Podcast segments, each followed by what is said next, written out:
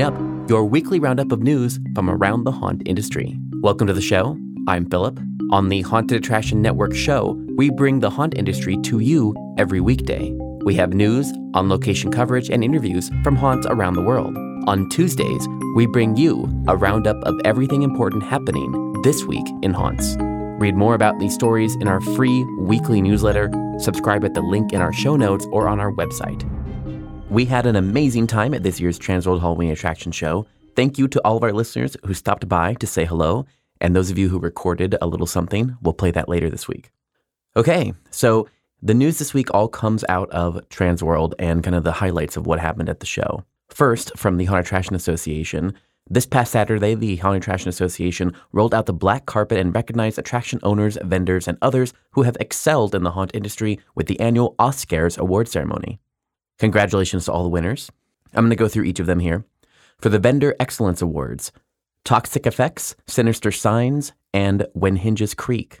The Home Haunt Award went to Dead by Dawn, Dead and Breakfast in Wisconsin. There are three Attraction Excellence Awards. They went to Exit 13, a haunted attraction in Mount Morris, Michigan, Banshee Manor in Arkansas, and Abandoned Haunted Complex in Mount Pleasant, Wisconsin. The Special Recognition Award went to The Warden's Widow.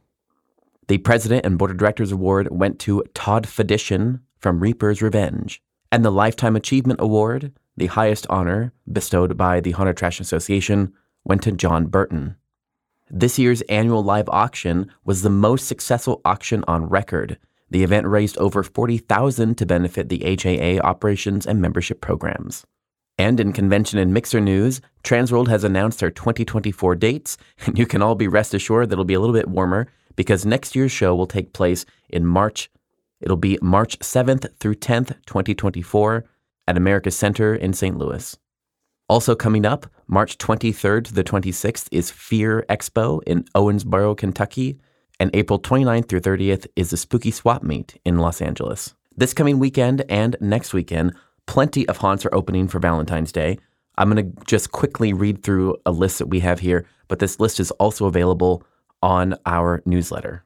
13th floor Jacksonville, 13th Hour Haunted House in New Jersey, Abertoir Haunted Attraction in Indiana, Akron Haunted Schoolhouse in Ohio, All Saints Lunatic Asylum in California, Arx Mortis in Alabama, The Asylum in Oklahoma, Awaken Haunted Attraction in Michigan, Bayville Haunted House in New York, Bennett's Curse in Maryland, Brighton Asylum in New Jersey, Carnage Haunted House in Ohio, Chambers of Hell in New York, Cutting Edge Haunted House in Texas, Dark Castle in South Carolina, Dark Hour in Plano, Texas, The Darkness in St. Louis, Deceased Farm in South Carolina, The Expelled in Arkansas, Factory of Fear in Illinois, Fear on the Farm in Winfield, Fear PDX in Portland, Field of Screams in Pennsylvania, Fiesta Fright in St. George, Folklore Haunted House in Georgia, Folklore Slaughterhouse in Arkansas,